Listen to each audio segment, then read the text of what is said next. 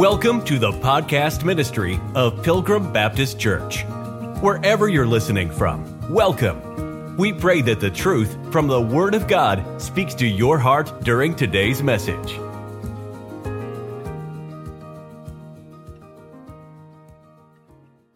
First Thessalonians chapter number two. Uh, Bible says in verse number 13, let's get this thought in our head first. Uh, it says in verse 13, For this cause also thank we God without ceasing, because when ye received the word of God, which ye heard of us, ye received it not as the word of men, but as it is in truth the word of God, which effectually worketh also in you that believe. Our final authority for all matters of faith and practice is the Word of God. We believe that God preserved His Word in English for us to hold in our hand in the authorized version or the King James Bible. And we don't think there's a second in, uh, second uh, inspiration or a double inspiration or an advanced revelation. We just believe that God promised to preserve it, and we've got it, and uh, we don't think anybody isn't saved if they don't believe that or think this along the same lines as that. But that's that's what we believe. That's where we stand as a church, and so our final authority isn't a constitution. Our final authority isn't a uh, a church covenant. Our final authority isn't a statement of faith. Those things can serve a place, I guess, but this is our final authority. We need to have everything that's in here, and we need to receive it not as the words of men, because it's not of human origin. It's not human reasoning. It's not human persuasion that should cause us to do the things that we do or not do the things that we don't do. And we got to really get that because it says, effectually worketh also in you. The Word of God is what gets us to abandon sin. The Word of God is what motivates us to want to live a holy life and devote ourselves to the work and cause of Christ.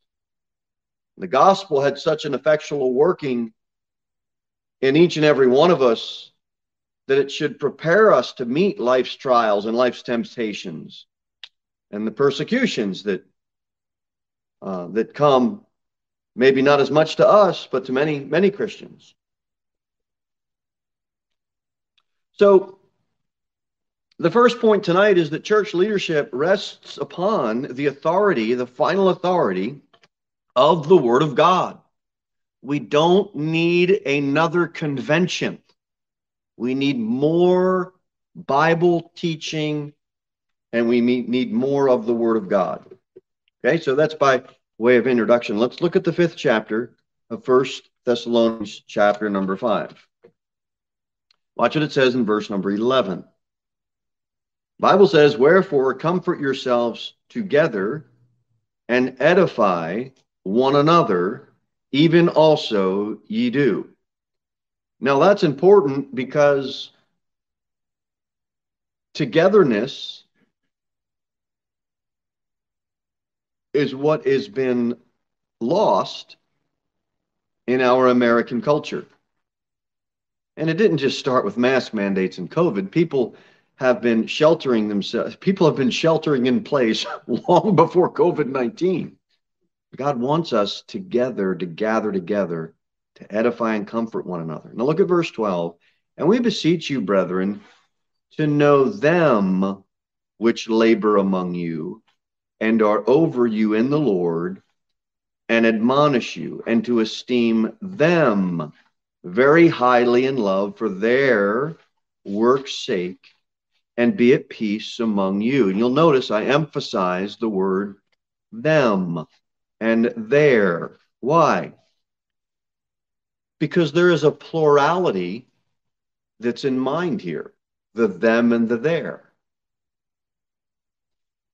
Now, you have to start somewhere, right?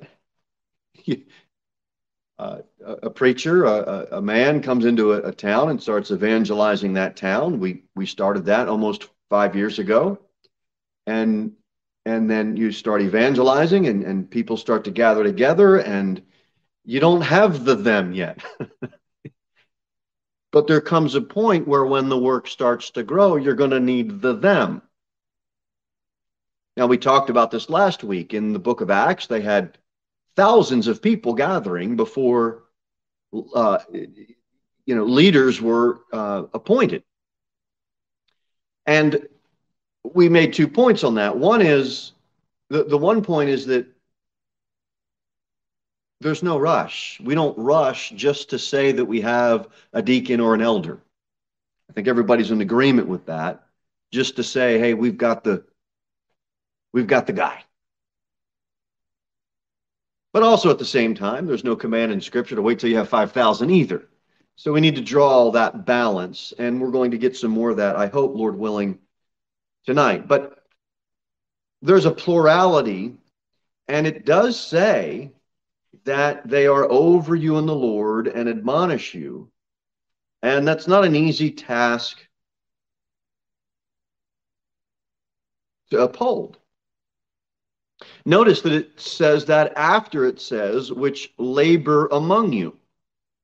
It's really hard to um, ask someone to do something or be a leader if you're not among those that God has put you to help lead.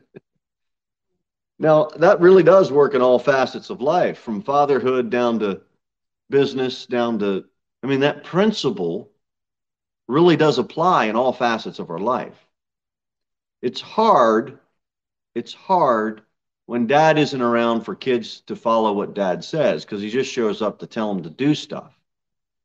And well, I've been as guilty as that as any dad has been. There's been times where you know you're just too busy and you just you know you let things slide and uh, you know same with business. You know companies you know all of a sudden the the manager just gets disconnected and he's wondering why the people aren't listening to him. Well, you're just barking commands at him, man. That's why you're not really among them, taking some care or showing care rather.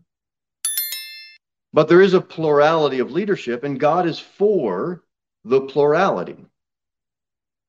Under the law, Moses was called out by God, and he was to lead those people. He was to lead that nation.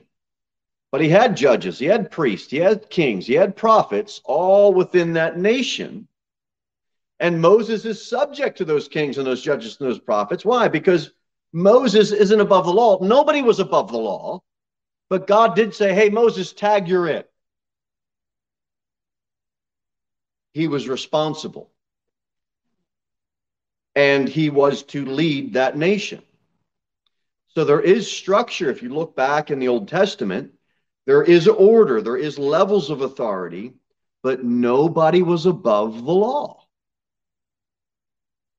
The same idea. In the Old Testament, who had the absolute power and authority? God and God's law. The church age, yes, there's, when we talked about this last week, there's one pastor at a church.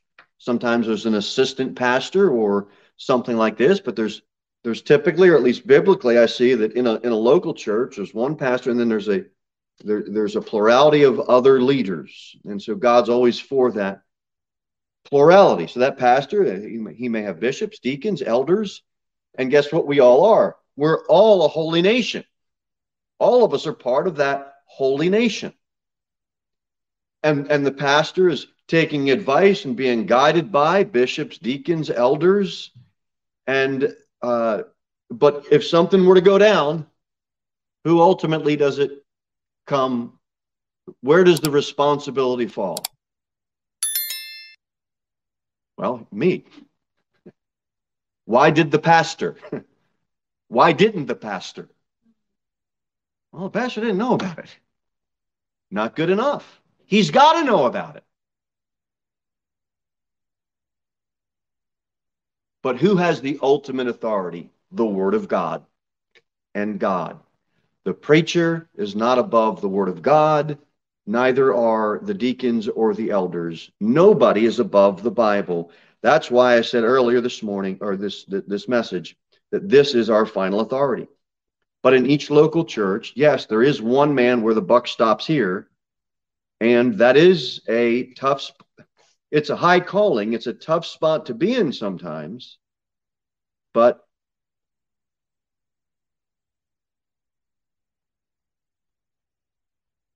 anybody want to sign up for the ministry?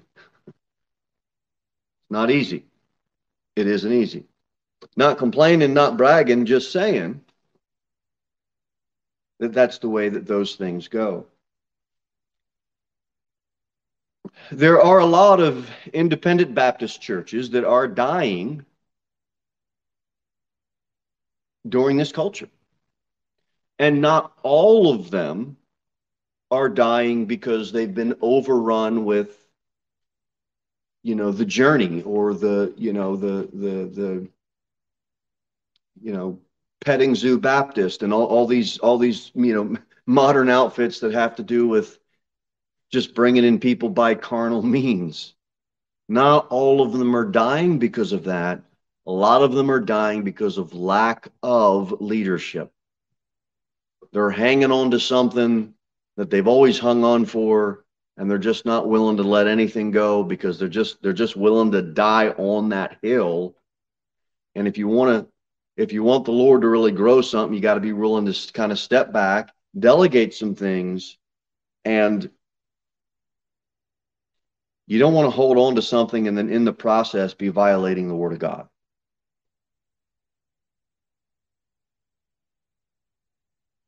Now we're we're a small church. I really believe, honestly, biblically,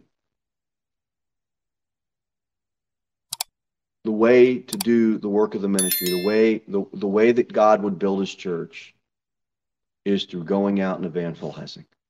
I know you've heard me say this a million times, but there isn't any other way. You've got to get out there. And God will either A, send believers who are already saved that are looking for something more than what is out there, or folks will start getting saved and coming in. But the moment you stop the outreach is the day the, the, that, that work starts to die. You can't stop the outreach. You cannot. It has to go on. Now, how does it go on? Well, the preacher's got to train somebody and then the ones that he's trained they got to train others that that's how that's how it goes on that's how it goes on now if you have 50 people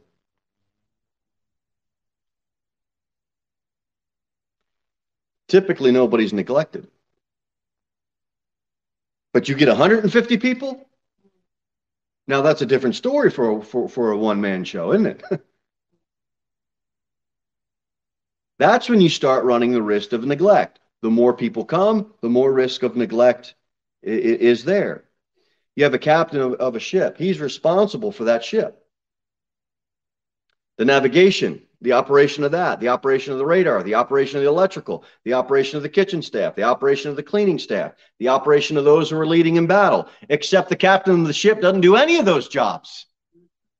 What has he done? He has delegated those out to others and then those others now serve and train their teams so that that ship can now sail on. He bears the responsibility. That ship goes down. Who's on the news? The captain, captain of that ship. And a church, it, that may not be the best analogy, but the church, in many ways, that analogy fits the pastor has to be willing to delegate where you can have your ministry to serve out of a local New Testament church. And that's what we see through the book of Acts. Yes, there's a universal church, but all of the ministries were coming out of a local church. Get Hebrews chapter number 13. So this again, uh, Bible says in verse number seven, Hebrews chapter 13, verse number seven. Remember them which have the rule over you. Look at the them. what is that? That's the plural again. Remember them which have the rule over you, who have spoken unto you. This is so key. What? The word of God. Don't give me your opinion. Don't give me what you think. Don't tell me what you heard was the latest and greatest and best idea. We want to know what the Word of God says. Whose faith follow, considering the end of their conversation. Jesus Christ the same yesterday and today, forever. Who do you follow? Someone that's following Christ. Someone that's given you the Word of God. Those are the them that you that we follow. All right, look at verse number 17. We see it again. Obey them. That's plural. That's the leaders of the church that have the rule over you and submit yourselves, for they, see it again, there's plural there. God is always for the plurality of leadership in a local church for they watch for your souls as they, there it is again, that must give account. That they, there's the plural again, may do it with joy and not with grief, for that is unprofitable for you. You know what God said there? You can do it. And if you have a grieving spirit over it, it ain't going to benefit anybody. Woo! That's some preaching to the preacher right there. Kind of piggyback some of the thoughts that Brother Eric had this, uh, uh, this morning. Joy. Do it with joy, not with grief. Now, that's a tall task because you talk to anybody that's in the ministry, there's always a problem going on. There's always an issue going on. If it's not with tech, it's with something else in the outreach, or, you know, someone has this question, or there's something going on here, and you just can't get away from it. You've got to be able to do it with joy, or really God's saying, look, don't do it. Joy. Look at verse number 20 of Hebrews 13. Now, the God of peace that brought again from the dead our Lord Jesus, that great shepherd of the sheep. And guess what? That ain't me. that ain't anybody that's teaching Sunday school. That's no man that stands in the pulpit. That's the Lord Jesus Christ. That great shepherd of the sheep, through the blood of the everlasting covenant, make you perfect in every good work to do his will, working in you that which is well pleasing in his sight through Jesus Christ, to whom be glory forever and ever. Amen. Sounds like some of the prayers that we say before we start the teaching and the preaching, huh? Who do we want to have get the glory? The shepherd. yeah. All right, First Peter 5. First Peter chapter 5. And we'll see another one. Verse number one, the Bible says, First Peter 5 1, the elders, plural, which are among you, I exhort, who am also an elder and a witness of the sufferings of Christ, and also a partaker of the glory that shall be revealed. Feed the flock of God which is among you, taking the oversight thereof, not by constraint, but willingly, not for filthy lucre, but of a ready mind. Elders, plural. Are these principles true for the pastor as well? Of course they are. But this verse is including more than just the pastor, it's including the elders, plural that office of an elder. We talked about pastor, shepherd, that gift. And you've got one pastor at a church, you've got a plurality of elders, possibly at a church. But keep in mind, the pastor is a sheep too. We all need preaching, we all need an example. We all need to feed on the Word of God. We all need help. We all need help. So, what do we see in uh, in First Peter five? We see the feeding is good, the oversight is good, the example is good uh, through servant leadership, of course. But what's bad? The lording, that lordship, being lords. See that verse three? Neither is being lords over God's heritage, but being ensamples to the flock. I'm telling you, that's idolatry. That's idolatry. The lording is what leaders are warned against. All right, let's go to Acts 5. Acts chapter number 5.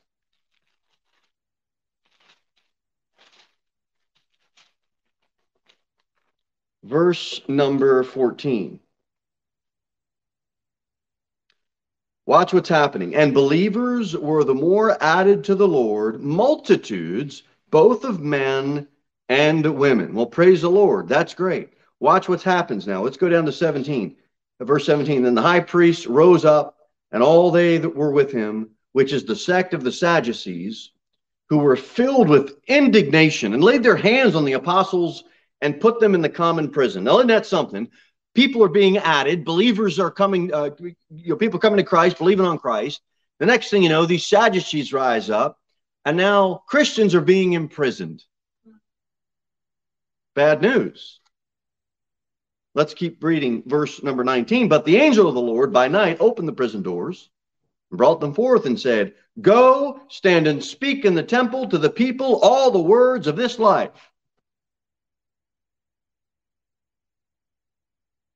They just got thrown in prison. now the angel of the Lord is telling them, Hey, look, you just go out and do the same thing. That's pretty good. And you know what they did? They went out and did the same thing. Now watch what happened to them. Go down to verse number 41. And they departed from the presence of the council, the Sadducee council, rejoicing that they were counted worthy to suffer shame for his name. That's pretty good. That's pretty good.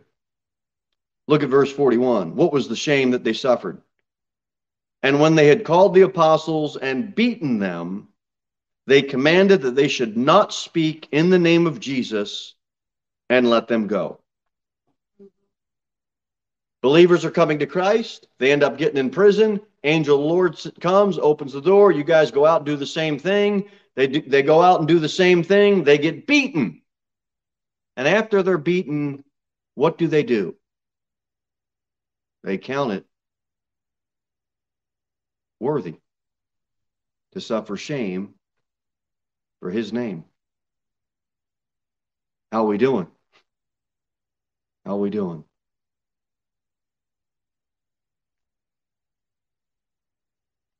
A lot of people that go to the foreign field will live that verse. You and I in America, at least now, aren't going to have to live that verse.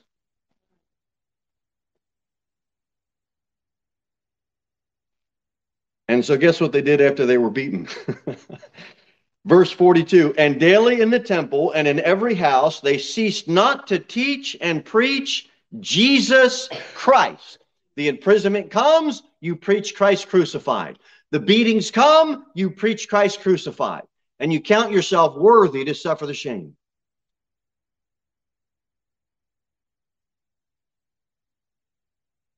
Well, guess what happens at the start of uh, chapter number six? And in those days, when the number of the disciples was multiplied, there arose a murmuring of the Grecians against the Hebrews because their widows were neglected in the daily ministration. You have some older sisters that are basically complaining because they're being neglected. It's not wrong that they were complaining, they were being neglected. What are you supposed to do when you're being neglected? Hello? right? You issue your concern.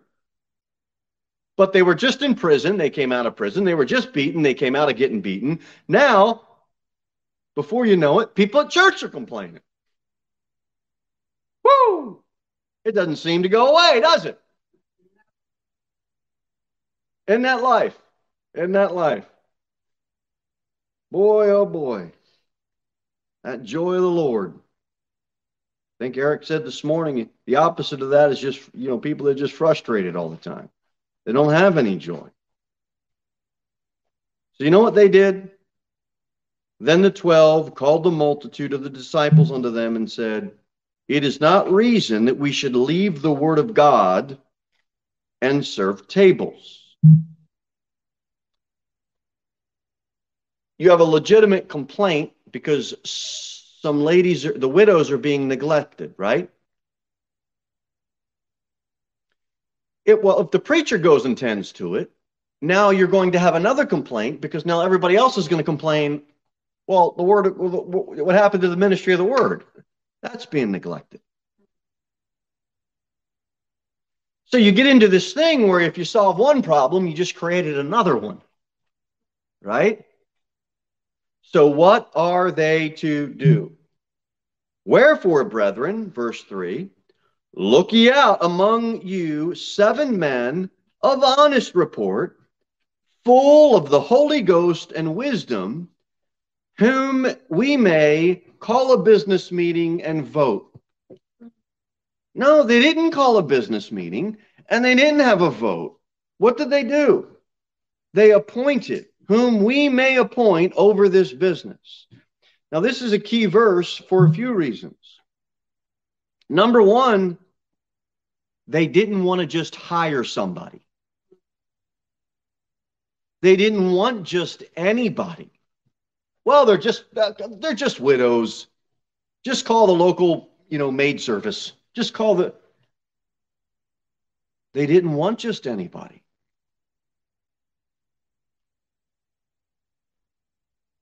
They wanted honest people in place everywhere and in everything because of this neglect in the local church. And honestly, that verse right there, that's the difference between American evangelicalism and the church in the book of Acts. That's the difference. They wanted honest men of good report, or they weren't moving forward. Now it's just grab me anybody. and that's not the way, that's not what they did in the book of Acts. Brethren, look ye out among you seven men of honest report, full of the Holy Ghost and wisdom. That's what you want. That's what you want.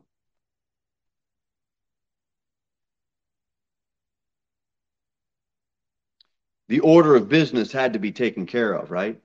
But nobody said, "Oh, let's send out a let's send out a survey and see what the survey brings back." No, they wanted men full of the Holy Ghost. They had wisdom, and they made sure that whoever was appointed was spiritually minded and honest.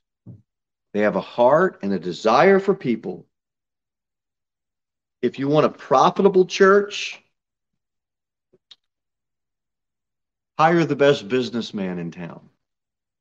If you want a spiritually profitable church that is the pillar and ground of truth, where the Holy Ghost is moving, and well, then you got to do what they did the book of Acts. Look for some men full of the Holy Ghost, of honest report, full of wisdom, and appoint those men and let them get to work. You can't be the one man show because if you solve one problem of neglect, you will create for yourself another problem of neglect. And that's the whole idea about getting those waiting tables and widows and all that. There's a plurality of leaders, and a local church needs that. Let's go to 2 Timothy.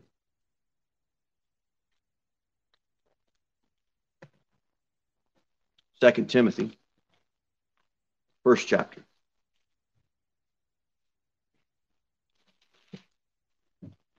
2 Timothy chapter number 1.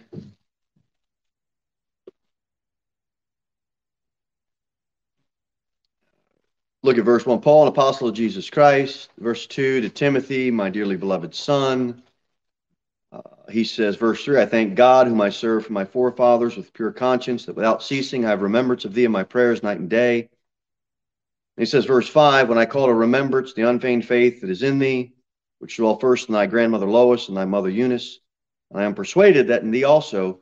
And it says, verse 6 Wherefore I put thee in remembrance that thou stir up the gift of God, which is in thee by the putting on of my hands. Now, there's a few different takes on that, but it seems like something happened there.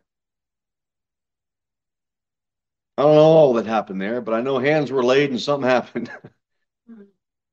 but where I'm going is, watch what it says For God hath not given us the spirit of fear, but of power and of love and of sound mind. But there was a gift that needed to be stirred up. Timothy had the gift. Paul had the gift. Pastoring, teaching, shepherding, under shepherding, it's all a gift by God. And it does need to be stirred up. And look what it says in the 11th verse. Whereunto I am appointed a preacher and an apostle and a teacher of the Gentiles. Now, Paul was appointed by God. But there is nothing unbiblical about appointing people. It's biblical. It's biblical. When the widows needed help, they appointed men. That's biblical, folks. Mm-hmm.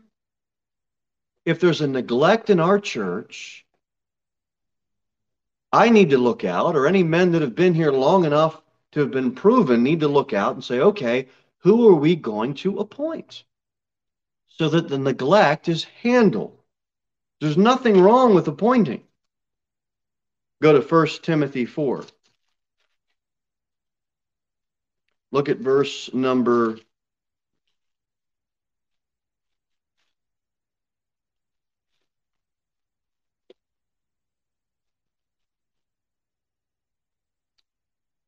look at verse number six. Uh, if thou put the brethren in remembrance of these things, thou shalt be a good minister of Jesus Christ. Now, if you want to be a good minister, you want to be a good pastor, you want to be a good under shepherd, you need to be nourished up in the words of faith and of good doctrine, whereunto thou hast attained. That's what you need as a strong pastor of a, of a local New Testament church He's got to be nourished up in the words of faith. He's got to have doctrine. Watch what it says in verse 7. But refuse profane and old wives' fables. Old St. Nick, uh, Cupid, uh, whoever the Babylonian god they're going to worship at the end of this month for the fall solstice, the Easter bunny. I mean, are they fables? can't help myself. We're a few weeks away and Exercise thyself rather unto godliness. That's what a good minister does.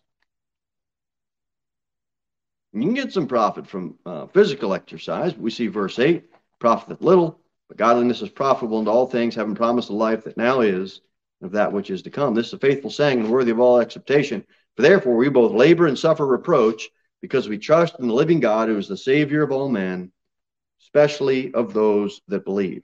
Now, what's a good minister to do? Verse 11 These things command and teach. There's commanding, there's teaching. Hey, quit doing that. Do this. Let no man despise thy youth, but be thou an example of the believers. You know what my job is to be? Any any pastor, any preacher, any leader of the church be thou an example of the believers. How? In word, what you say, in conversation, in charity. That means you actually love the people you're with. They're your brothers and sisters in Christ. In spirit, in your spirit, do you? In faith, in purity. Well, how long do I have to do that? Verse 13, till I come. Give attendance to reading, to exhortation, to doctrine. So you know what I got to do? Teach the Bible. Teach doctrine so people know what the Bible says. And look at verse 14. Neglect not the gift that is in thee, which was given thee by prophecy with laying on hands of the presbyter. Meditate upon these things, give thyself wholly to them, that thy profiting may appear to all. And that's a tough verse, 15. Give yourself wholly. Take heed unto thyself and unto the doctrine, continue in them. For doing this, thou shalt both save thyself and them that hear thee. That's if you want to be a good minister. Acts 20. It's pretty, I mean, it's pretty easy to see and understand. It's not rocket science. It's just, we're just trying to take it straight out of the Word of God. Acts 20, verse number 17. We'll see this theme again. And from Miletus he sent to Ephesus and called the elders of the church. There's the plurality again. Elders of the church are called. Look at verse number 28. Take heed, therefore, unto yourselves and to all the flock over the which the Holy Ghost hath made you overseers. It wasn't a human vote. If the Holy Ghost is in it, it should be evidenced to mature believers. You can't force the will of God. You can't force the Holy Ghost through a vote, through a democratic vote. Remember, we went through the kingdom stuff. We did the giant lessons, and we said those 10 spies are going to go in, and Joshua and Caleb, they're ready to obey God, except the other ones weren't. Democracy won. Democracy overruled God's rule. You know how much that happens in local churches today? Next thing you know, let's call a business meeting, and the next thing you know, something that ain't in the Word of God just gets voted on, just gets voted into a congregation. Can't do that. You can't do that. The Holy Ghost has to be in it. Hath made you overseers to feed the church of God, which he hath purchased with his own blood. And from the start, we have desired to be a place where Christians, if they want to be involved, we want to give everybody every opportunity to be involved. If you want to serve, we want to find a way to get you involved serving. And if that means cleaning the church house, great. If that means organizing the tracts, great. If that means going out and handing them out, great. That means greeting, great. That means singing, great. That means playing the piano, great. That means teaching Sunday school, great. And just fill in the line, fill in the blank of other things that didn't come to my mind immediately that came to yours.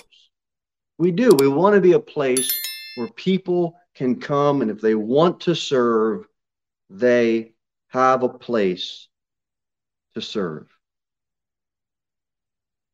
And of course, as the Lord grows our church, you know what is going to happen? Because it happens in every church.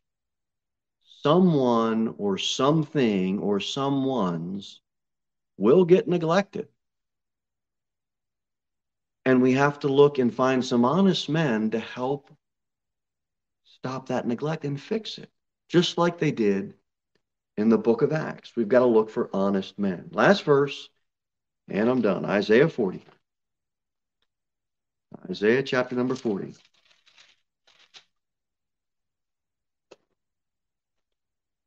You can't put the word of God in subjection to democracy. Because if we are all not in accord with the word of God, then the word of God is not the final authority. Isaiah 40, verse number 6. The voice said, Cry, and he said, What shall I cry? All flesh is grass, and all the goodliness thereof is as the flower of the field. The grass withereth, the flower fadeth, because the Spirit of the Lord bloweth upon it. Surely the people is grass. The grass withereth, the flower fadeth, but the word of God shall stand forever. I can be replaced. The Sunday school teachers can be replaced. The piano players can be replaced. Deacons and elders can be replaced.